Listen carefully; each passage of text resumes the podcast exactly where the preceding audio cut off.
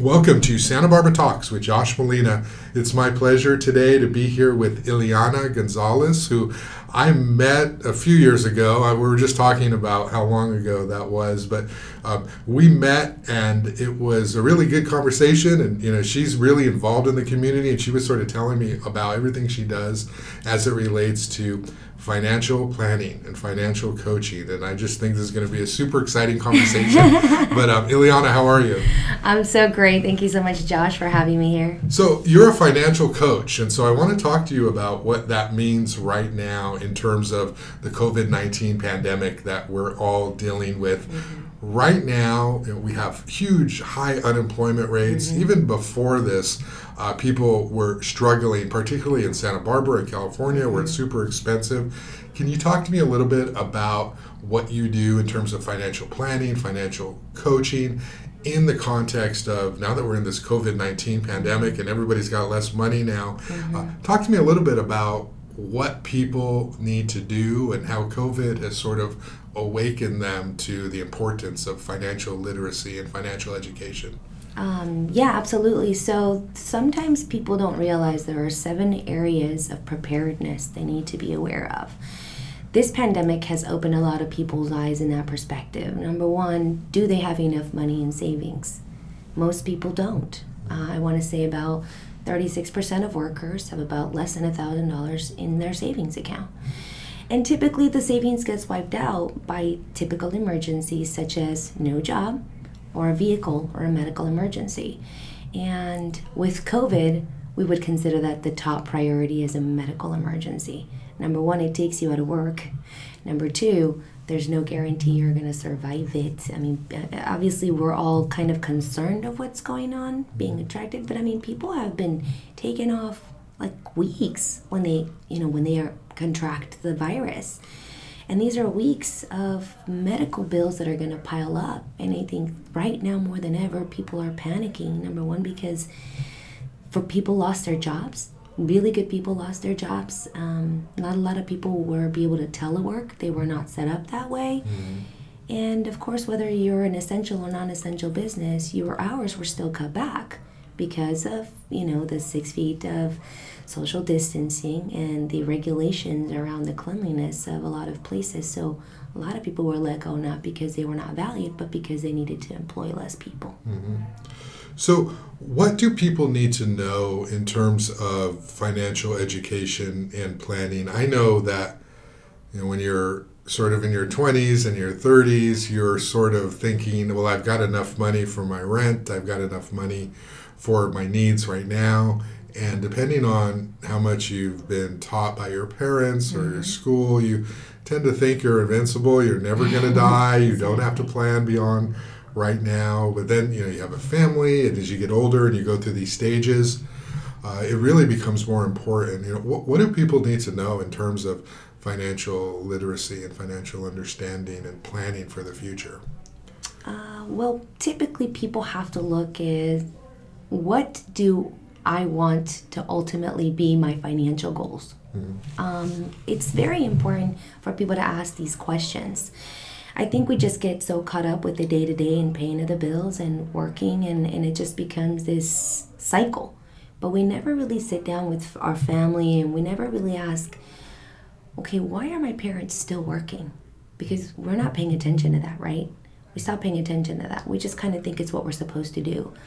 But when it comes to really financial literacy and, and planning, you really have to sit down and say, okay, what is my financial future? What are my goals? And it's just as easy as asking yourself how important these things are. How is it important for you to be able to retire with a decent retirement fund? Because, as we very well know, our jobs are not going to guarantee us anything. Right? Mm-hmm. So, we are all living, I want to say, with five major realities. The first reality being that there's a lack of financial education out there, mm. right? Where, where do people typically go to learn when, when it comes to money? right? Most of us would say school, but school really doesn't teach us the 101s of money. And the 101s of money is just very simple. Um, one plus one equals two. Where does my money grow? Um, how do I secure my savings? And how do I prepare for the worst? And number two, uh, you know, when am I going to retire? Mm-hmm. Right? Um, would you agree with me that most of financial uh, fights are between husbands and wives and families? yeah, I mean it's def- well, it's because you know when you're starting out, mm-hmm. money's not an issue. You may have your own money, and then the more connected you get, you start mingling and mixing and sharing, yeah. and then those decisions become shared, and mm-hmm. it creates a whole new level of of stress. Exactly. Yeah. There is such a stress and anxiety over the uncertainty of tomorrow.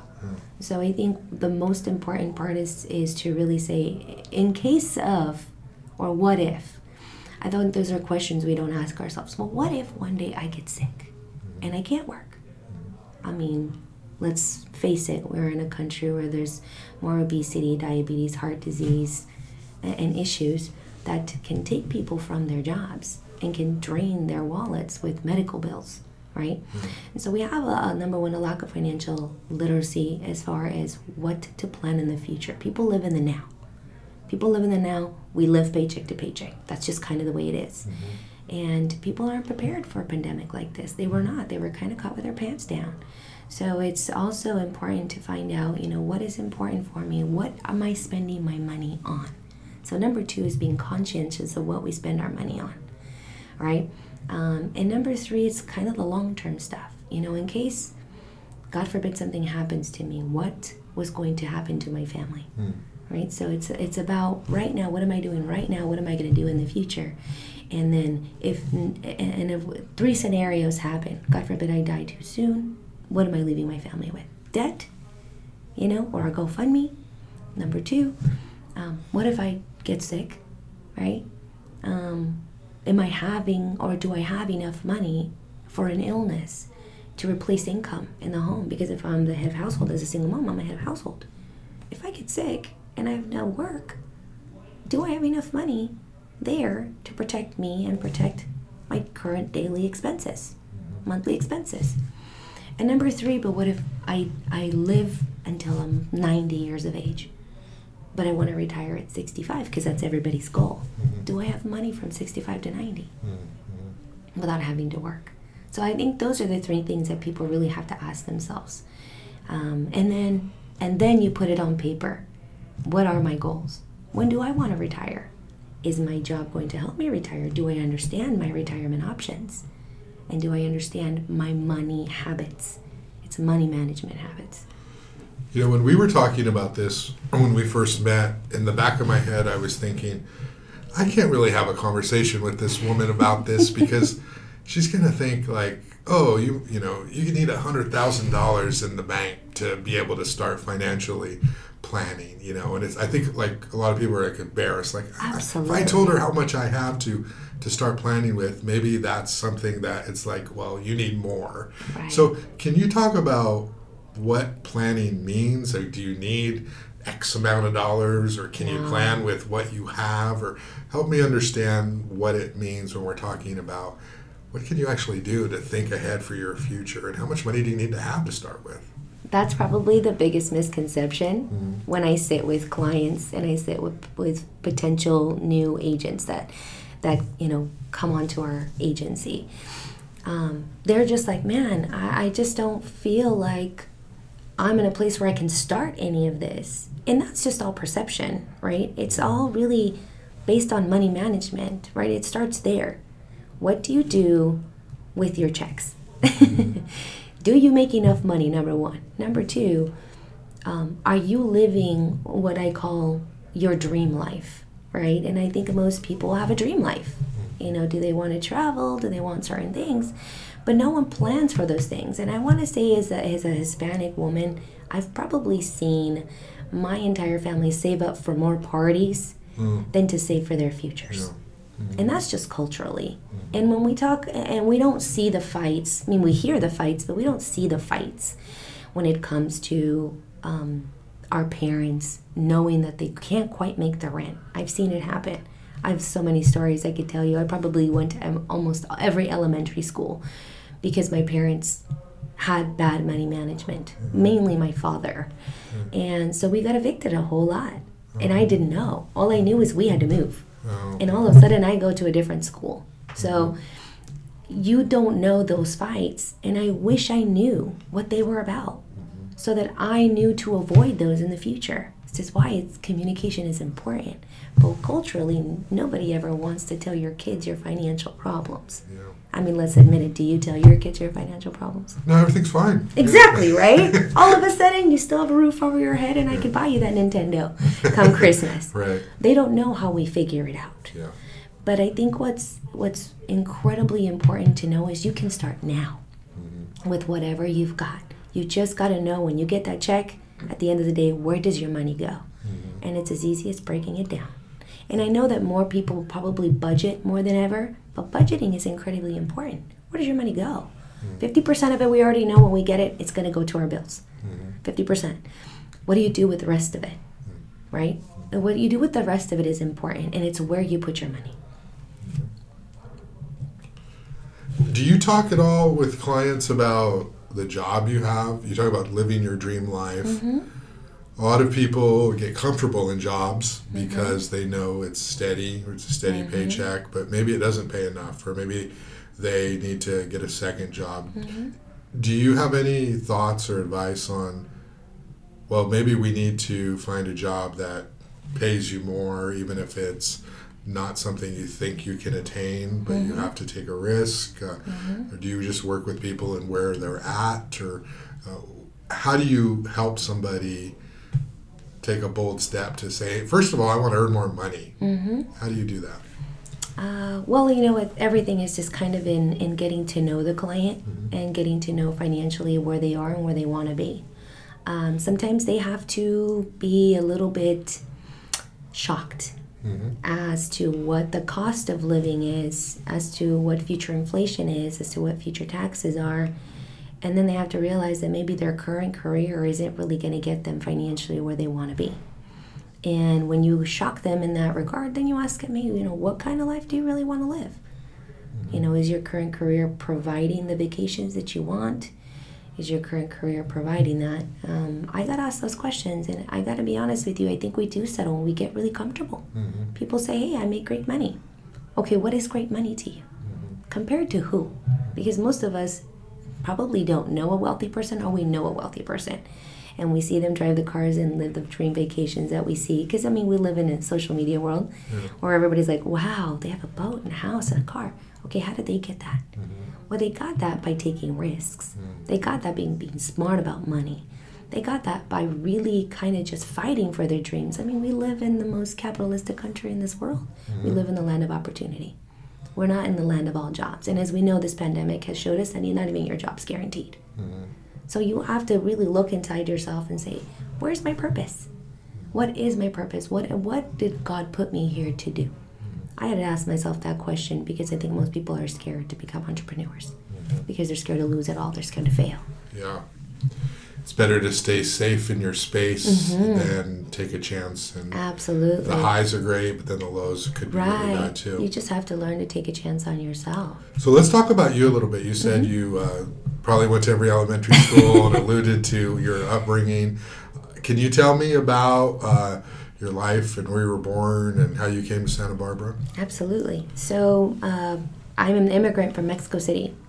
Uh, I, I just I remember just my mom. We flew into Tijuana. I remember at six years of age, and uh, my mom met these two strangers. My mother and my father met these two strangers. I, I and I mean strangers I didn't know who they were, and they put us in a car. And this car had me and my two younger sisters in it. Um, I was six. My young, middle sister was four. My youngest sister was about a year and a half.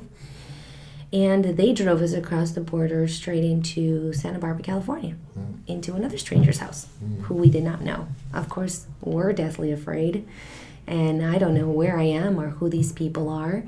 And uh, a day or day later or so, my mom arrives with my father at this house, you know, and apparently they're friends of friends but i mean this this is the risk that that my parents took to bring us into this country prior to you know having a birth certificate in order to cross the border sort of a deal Yeah. and uh and yeah i made it into santa barbara you know i knew spanish only you know and uh, started to go to school and then at the age of 10 went back because my parents were fighting financially they were not making it out here Moved back to Mexico? yeah, we Oh. went back to Mexico. We flew back. Number one, I think it was my aunt's wedding. Number two, you know, it was what it was. But I remember the second time coming back, and that second time we crossed the border physically with my mother. Oh, okay. My dad already had a residency, so he flew back. Oh. But we had to physically cross the border the second time, and we got caught by Border Patrol Oh. and went to immigration jail in Oh. Tijuana, one of their immigration detention centers. Wasn't the best experience in the world. How did you come back? Like, did you try to? We tried to cross the border. Just oh, yeah, yeah. regularly? Yeah, the, the Mhm. regular way, Mhm. right? Uh, the same way, just to get a, co- a coyote, like they call them, Mhm. to cross us uh, to the other side. And uh, we tried it again, and this time we made it through. And then I haven't been back until we got to our permanent residency. So I've been living in Santa Barbara since the age of six. So, did you? What school did you go to when you were six? Um, Peabody. Went to Peabody Elementary School. Uh-huh. Um, and that's where I started to learn English as a second language. What was it like at that time to be a six-year-old, Spanish only, in the classroom? Were you embraced? Did you have to overcome discrimination? Incredibly challenging. Uh, incredibly challenging. Um, but I think at that age, we soak things up a little faster.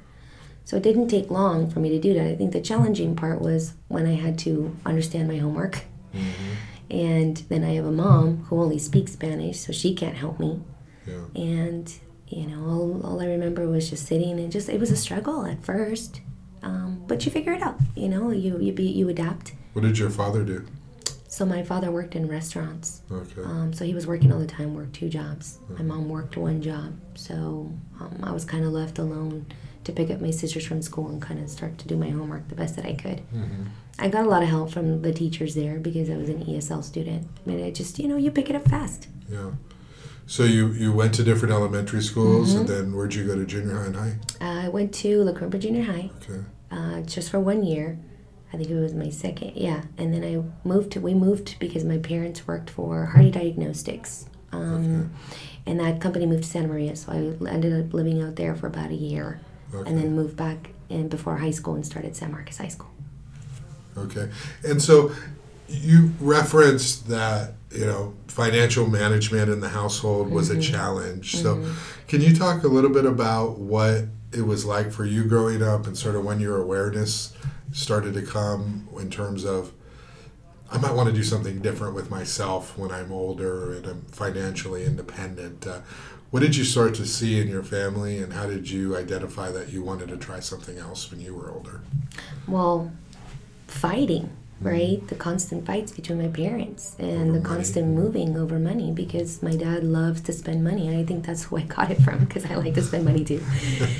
it burns holes in my pocket, right? So uh, he just wasn't really good about money management at all. He was really terrible about it. And I saw the constant fighting, and that's when I became aware that my parents had a really toxic financial situation. Yeah. And then I realized that I had to do something different when my parents divorced when I was 15. And we just we just struggled. And and you know Hispanic families, the more family comes, we all kind of live together. Yeah. So we lived in a house with all my aunts and my uncles, so that's the best way that they could make it, Yeah. right? Which is you we all wonder why do all these people live in one place? Well, that's because financially that's how they help each other. Sharing the rent. yeah. Absolutely. Uh, so I went through that and I was like, man, I don't want to continue to live with everybody when I get older. I want to be independent and have my own family. And we all have the American dream of buying a home, right? We wish we knew how to purchase a home when we were younger, like in the 70s and 80s when real estate was inex- fairly inexpensive, especially here. Um, but nobody teaches you how to how to want to own a home.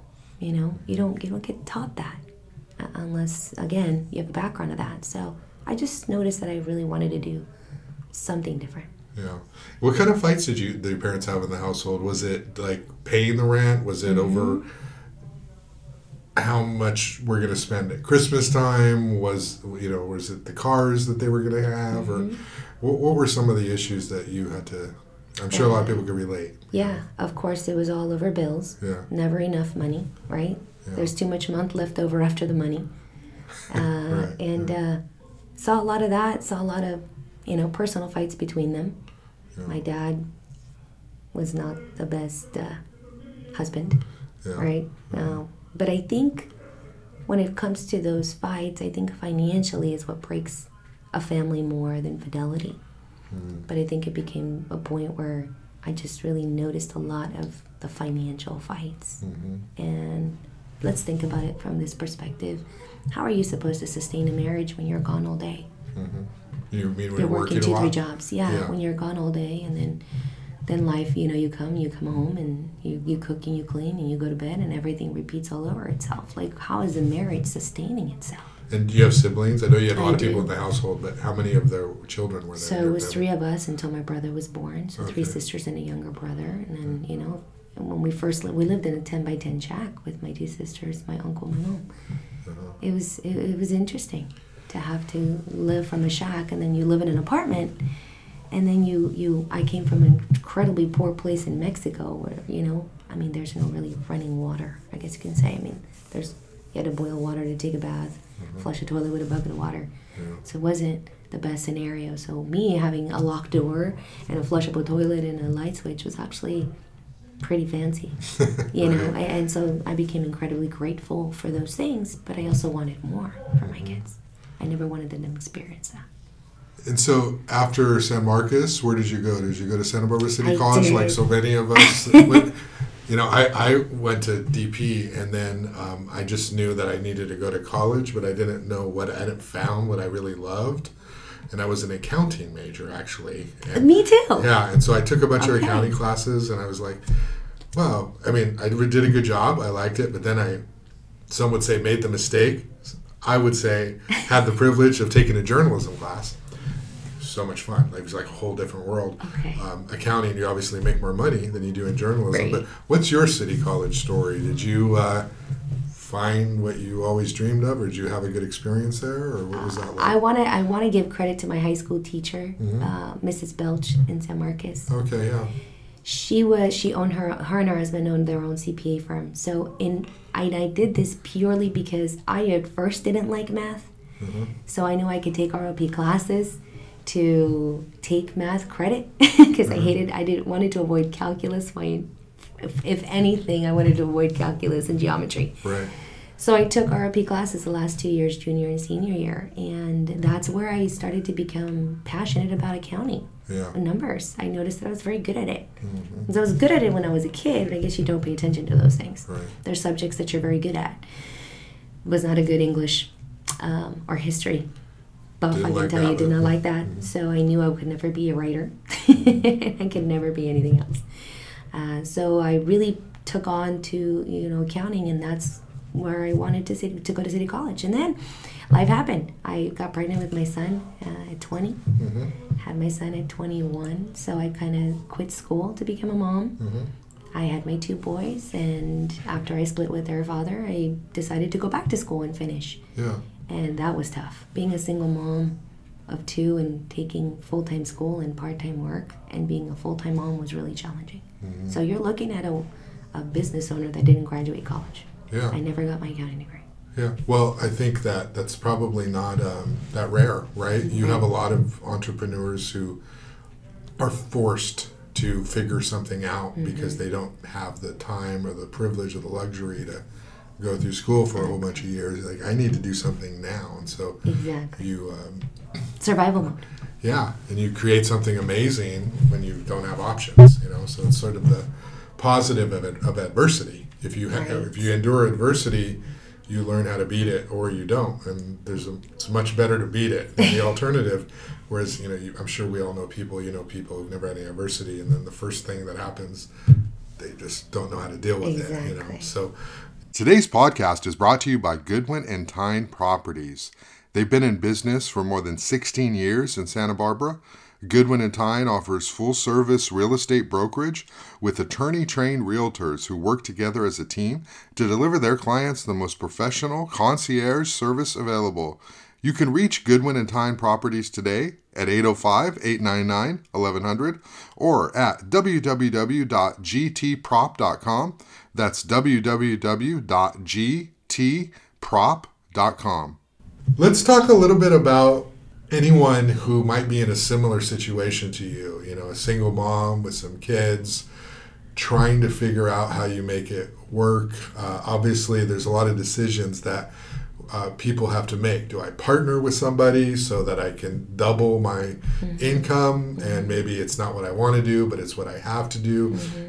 How do I have childcare when I need to work? Um, what is that balance? And, and do my kids really care how much money I make if I just spend time with them? But maybe later they're going to figure it out or think, I wish mom would have worked more so we had more. I mean, all those things. Tell me how you juggled all that, and did you get any help from your family to help with children and raising and all that? So I want to say when I I started my entrepreneurial position, I was working part time.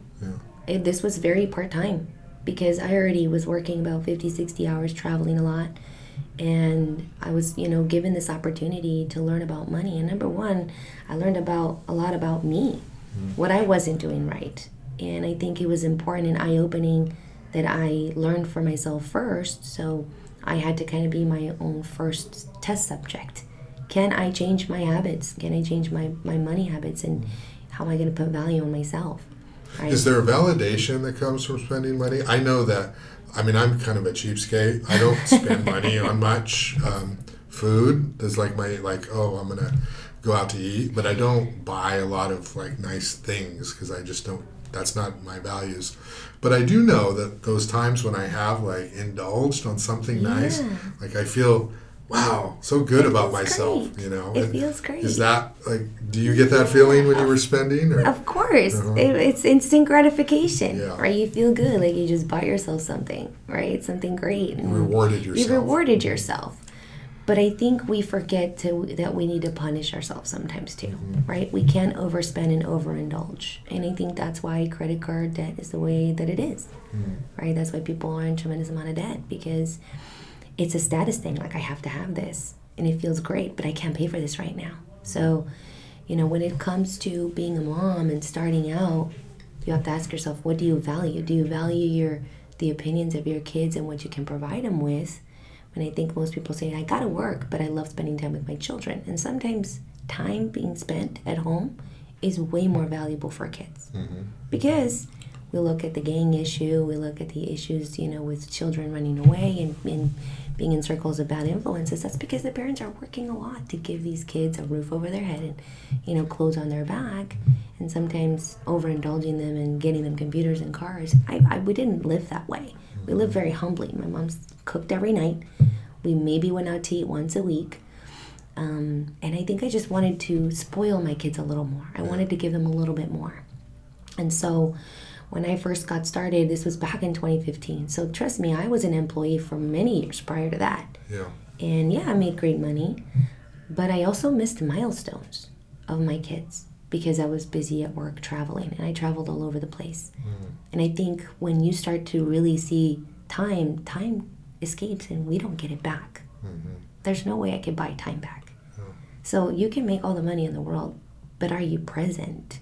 And I think I, I realized that I really wasn't present for a lot of things of my kids' lives. Mm-hmm. A lot of doctor's appointments, parent teacher conferences that I missed, right? And so the guilt kind of gets to you. So, you know, you tend to buy their love and their attention come Christmas. Right. So, yes, I made great money and I, I spent thousands on Christmas and giving them everything they wanted when they really wanted their mother, right? Yeah. And I think that's important for them to be um, in your life like that. So, maybe some of those realizations did that help you think I need to sort of go into business for myself or be Absolutely. more dependent on myself to make money than someone cutting me? Absolutely. Uh-huh. I, I just didn't want to be controlled. Yeah. I didn't want my time controlled. I didn't want someone anymore. And I had a really bad experience at my job mm-hmm. to tell me that I couldn't take a two week vacation when uh, it was clearly something that I earned. I mean, you're telling me these are my benefits. Yeah. Right? But yet, um, you don't want to give me the time. You don't want to prove the time. You know how many people struggle with that? So many people, mm-hmm. right? With getting time off from their bosses because, you know, they have to work. They can't. Well, I think organizations, wellness has been a big issue. Like, mm-hmm. take care of your people. It's got to be, a, you know, a good balance. But I think when you become an entrepreneur, there is no balance. There's no such thing. Mm-hmm. You have to learn how to balance that. and So when I eventually figured it out, down the, down the road and I became a broker, I figured that I can control my time and my income. Yeah. and that was way more rewarding. I think I probably have more of a closer relationship to my kids now than ever before. Yeah. So tell me about what you do now. You're a financial uh, coach, mm-hmm. broker. Mm-hmm. So what kind of people do you meet with? What kind of clients in general, general speaking? Ev- everyone. Everyone. Uh, I think I focus more on the Hispanic community. Okay. Because I'm bilingual. Yeah. I think because I come from that culture, we share similar stories, similar backgrounds, similar education types. Right. And it's incredibly important for me to let them know that they've got to prepare because we are living in a world right now where people are, you know, our parents are older and our friends' parents and grandparents are passing away. Mm-hmm. And I think with us not having the conversation early on in our culture, this conversation is imperative right now. So my clients vary. My clients vary from a hardworking, you know, working class couple down to the single mom yeah. that uh, you know is scraping to get by. And, and as again, really, it's what their financial goals really are. I really talk to them about what's important for them. Mm-hmm. And we've touched a little bit on it, but what are some of those other cultural barriers that people who are maybe first generation, not accustomed to having a lot of wealth in the bank. Um, what are some of those um, barriers to taking the risk of planning more? Is the feeling of I need the money now more than I will later, or is there just not enough money? Or how do you sort of talk somebody out? If I, if, for example, if I told you, you know, I got a thousand dollars. What do you want me to do with a thousand dollars? What would you say? Well, if, are you comfortable with, with the fact that you have a thousand dollars? Number uh-huh. one, uh-huh. right? I have to feel them out and see how uncomfortable they really are with their current situation. Um, and then I would, you know, talk to them and said, "What is it that you want to do?"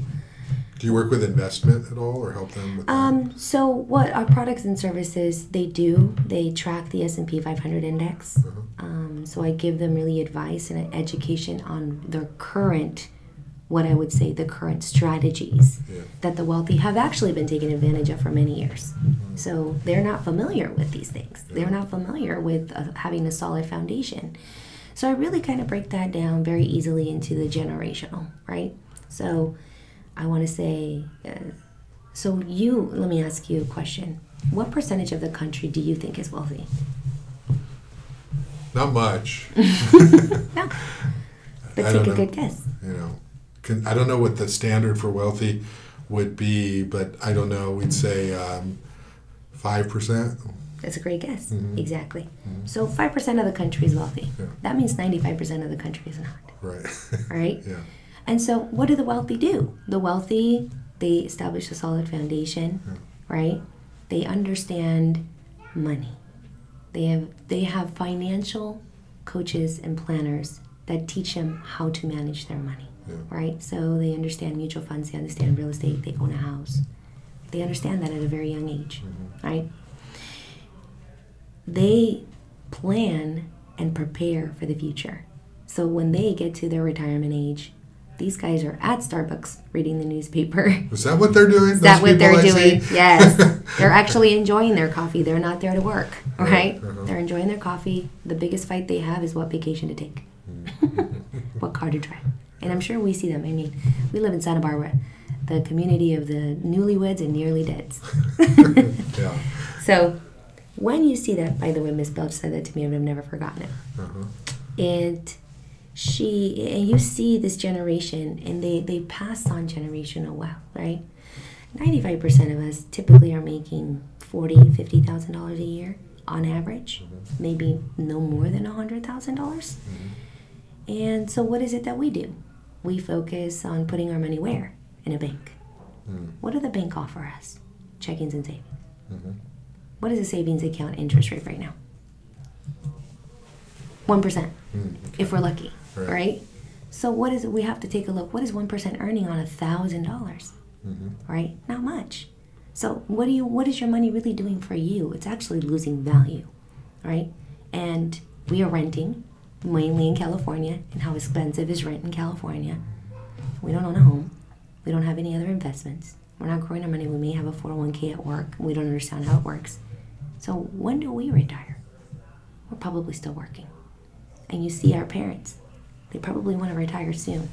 So we have to take we have to take action very quickly and find out do I really want to be like my mom or my dad that they're still working at 65 70 you know are they really happy? Do they want to be in that position?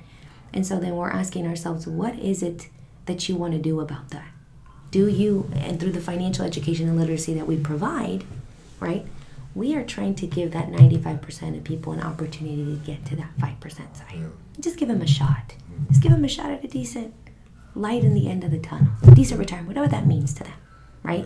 Whether it means that they have a little bit put away um, they can put it towards a house right?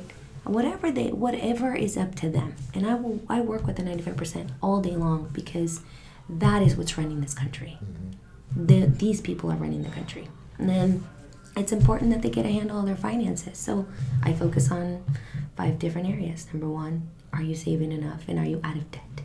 So before we can even get you to save are you out of debt? Mm-hmm. so let's help you get let's help you there. Do you have student loan debt. Let's get you out of that right and then let's start to look at where your money goes. So we break down their expenses. And a lot of the times we're so easy about what their goals are.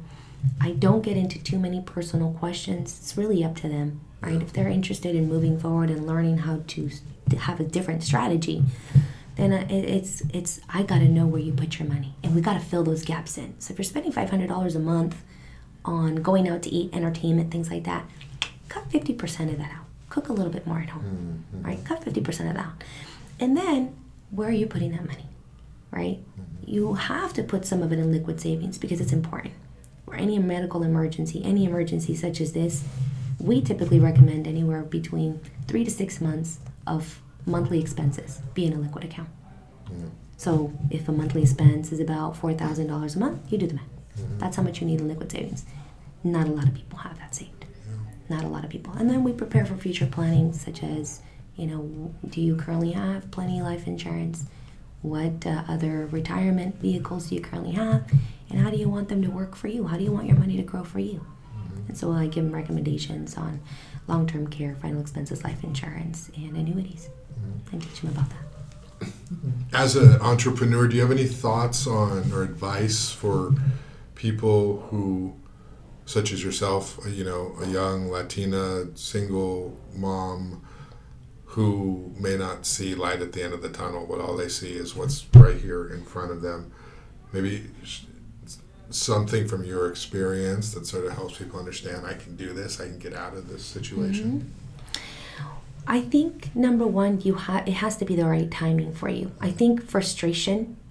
Uh, once you reach that level of frustration, people are starting to look at alternatives. Mm-hmm. People start to really look, man, is this really what I want to do? Everybody has a hope and a dream. You know, when we were kids, what was it that we wanted to be when we wanted to grow up? Mm-hmm. When did we let go of that? Mm-hmm. And I think there comes a point in time that I saw that for myself. Man, I just really I wanted to teach my kids something different. Mm-hmm. I didn't want them just to see me at work. What did you want to be when you were like eight years old? Okay, I wanted to be a singer first of all. Oh, okay. so that didn't happen for me, right? Um, and then I wanted to be a lawyer. Okay. Okay, so um, I'm a Libra and I like to argue.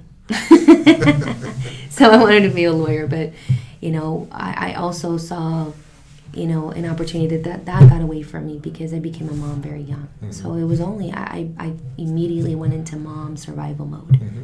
And I think it took me a really long time to get where I am now. Mm-hmm. But I'm so fortunate that I did because I was open and I was frustrated. I was frustrated. And it wasn't about the money because people can make money, mm-hmm. but it was about the time that I wasn't spending with my kids. Oh, okay. And I really wanted to teach them something different. And so I took it upon myself to do this part time and learn and then teach other people. And, and, I think the most important part is the leadership skills that I received as a business owner. I think most people are bad managers. You know, you're, you're hired in a management position and you're not a good people person, or you don't understand how to do conflict resolution and how to work well under pressure or you know how to delegate correctly and i think we have you know what's called the entrepreneurial quadrant you start as an employee right. and you're an independent contractor and then you become a business owner but most people want to invest their money into something most people want to become that investor type so you have to go through the cycle mentally of going through that. So through books and self development, I really got to where I needed to be, and through the help of my coaches as well. What would you say is the biggest challenge obstacle has been for you to get where you're at now? Has it been external forces? You mentioned timing is everything. Mm-hmm. What's been like the biggest thing you've had to overcome in order for you to take a breath and say, I'm in control, I got it, I have it figured out to as much as I can at this point in my life? I think the belief system, you got to believe in yourself. Yeah. Right? Because most people say, well, I don't come from that background. Well, I don't understand. Well, I didn't graduate college. So what? Mm-hmm. It's kind of like going to a new job or learning when you're a kid how to tie your shoes or ride a bike. Mm-hmm. If you can learn something, not knowing how to do it in the past and knowing that you have the opportunity and capability to do it, then that's the biggest obstacle. You are your biggest obstacle. Mm-hmm. and everybody's going to say, well, I'm afraid to fail. Well, that's an obstacle you're going to have to overcome, Mm-hmm. right? Um, you got to fail forward. You have to go through those failures and that adversity for you to realize that, that you can do it. Mm-hmm. That it's okay. Anybody can do anything. Anybody can put their whatever they set their mind to. Anybody can do it. I think that's by far the biggest challenge. It's you. You put roadblocks and excuses on yourself. It's one of my mentors says you can either make excuses or you can make money, but you can't do both. That's good. is your mom still around, or what? My she- mother, yes. Uh, and what role does she play in your life these days? Uh, I think she's been my rock. Um, she's my inspiration. I just saw her through a ton of adversity, through divorce, and us living in a, you know, one room again after her divorce, and losing everything after the floods. I mean, it was. I've seen her being just such a tremendous fighter, and she's such a huge supporter of me and my business. Um, and she's just my inspiration, man. I, I the reason I get up every day is to make sure she's taken care of. Yeah, and then so you have two children, I have two boys. and so what are you? What lessons are you passing on to them when it comes to? Save your money. Do mm-hmm. not spend it on things you don't need. I think that's my biggest fight with them right now is they get they get paid and they you know save their birthday money and their Christmas money and then they go buy you know equipment or computers or whatever and I get it that's their passion to some degree but I also I encourage them to save and learn about investing mm-hmm. their money in the right places. That's my biggest thing for them and and, to to dream big to dream big and to never give up on their dreams.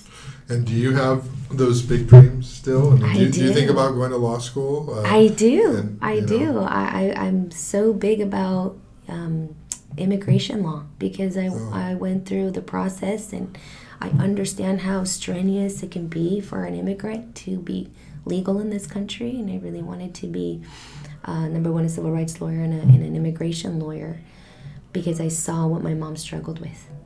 Right? Uh, through personal problems, my dad refused to sponsor her and us and she did it without him.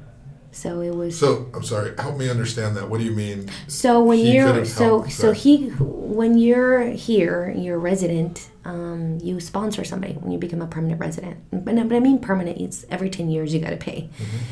And you can sponsor a husband, wife, brother, sister that comes from another country to start their documentation and to be immigrated into this country. Mm-hmm. So you need someone to sponsor you hmm that's already here. And so, because of my parents fighting and my mom wanted to divorce him, my dad didn't really want to sponsor my mom. Kind of held it against, mm. blackmailed a little, little bit, and she mm-hmm. did it. And I just saw, I just, I just saw that such a struggle, and I saw very limited resources when it comes to immigration, information how to do it, how to set paperwork, the fees, and fees get pricier and pricier. So it's very expensive to become an immigrant in this country. What you know, you hear people say about illegal immigration. Just go through the process. You know, I Mm-hmm. know this person who went through the process, and just do it the right way. What happens when you try to do it the right way? I mean, if there's so many obstacles, right? When you try to do it the right there's way. There's so many obstacles, and it could take you 20 years. yeah. And, and that's what it is is there's really nobody that wants to truly help you Yeah. right and we're i lived through a phase in my life I w- I did not become an official resident till my son was born i was 21 years of age Yeah. so That's how you long become the process grateful took. that's yeah. how long the process can take Mhm. um, you can come illegally in this country and you're you're you know having to cash a check at a cash checking place or a liquor store and you're paying fees losses and you don't pay taxes i mean it's just it's a fear Yeah. You are living in fear, but you're willing to do whatever it takes to feed your family because you're coming to a better place. Mm-hmm. You're coming to a country that's giving you better lifestyle, better opportunities for your family. And, you know, you have to do what you have to do, but you also have to understand these people come here for a better opportunity. It's a big process. It's scary. So you have thought about maybe being a civil rights attorney or mm-hmm. working with people on immigration mm-hmm. law to help speed up the process. Mm-hmm. And uh, you know, you mentioned you came across the border twice. Mm-hmm. Um, was it an ordeal? I mean, were, were you at six? Were you concerned about? At safety? six, I had no idea what I was doing. Was, was just like we're in a car. I had no idea where all of a sudden I'm in a car, and then all of a sudden I'm in, I'm in a different place. I'm no longer in Mexico. Right. I had no idea. And then the right? second time, the second time, I was detained, so that was scary. So knowing what's happening, especially with that, with what's happening right now with these people that are held in, mm-hmm. in, in these cages. I mean, it breaks my heart because I was there, mm. but there was no cages then. It was just kind of like you're in one hole with a bunch of different people, you know. And it's a scary thing, man. It's a really scary thing, and I think people have they they have rights to be heard and they have rights. I mean, if you're gonna you know detain us, then you deport us back. That's what they were doing before. Now, now that you're holding them, like I just think that's incredibly unfair. Mm-hmm. Now, before they where you got detained, then you got sent back. There you go. You're being let on the, in a bus back into TJ. You figure it out, right? And so that's probably it was very frightening, very scary. And you've stayed in Santa Barbara for Santa Maria for a little while. One year. Yeah. So here you are, you're a financial coach, and you're really, you know, smart on like life planning and money. And you're in Santa Barbara, which is like one of the most expensive places to live. So, uh, w- what about that draw? You know, what what do you say to people who are like, well, if, if you really want to make the most of your money, move to Oregon or move somewhere where it's really cheap, you know, right. or something or inexpensive. Uh, what's kept you here in Santa Barbara?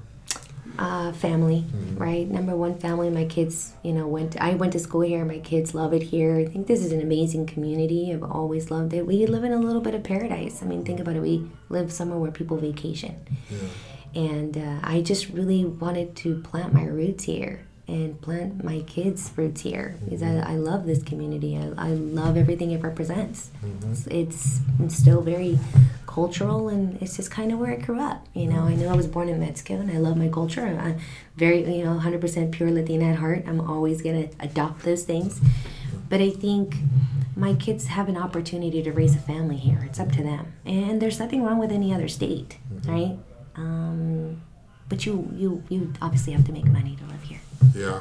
And I imagine with your financial planning role, you have to stay sort of politically neutral, not, not to offend anybody. But what do you think of what's going on in the, if you want to answer that, the state of the country right now with um, obviously, you know, we've had the George Floyd incident and there's so right. much awareness around you know police brutality and mm-hmm. police issues and we got all these protests and marches and then in portland they're still marching mm-hmm. you know mm-hmm. every night um, you know as a person of color a latina i mean what's your attitude on sort of overcoming sort of systemic issues in terms of being successful and dealing with people who may not be open to uh, inclusion and that sort of thing as i'm sure you've dealt with this your entire life mm-hmm. but what's your what you, what's your recommendation for somebody who's who's maybe struggling with not feeling included or equal in this society? I think that's part of the reason why I'm always a, I became a part of the company because 54% of it is not only run by women but Latina. Oh, okay. Okay. And so that became a huge awesome thing for me because I mean you're going to reach a plateau in a business in a corporate world where you're not going to get as high as owning that business or as high as a CEO, mm-hmm. right? And, and, so I ask everyone really stay open. It, it doesn't matter where you come from.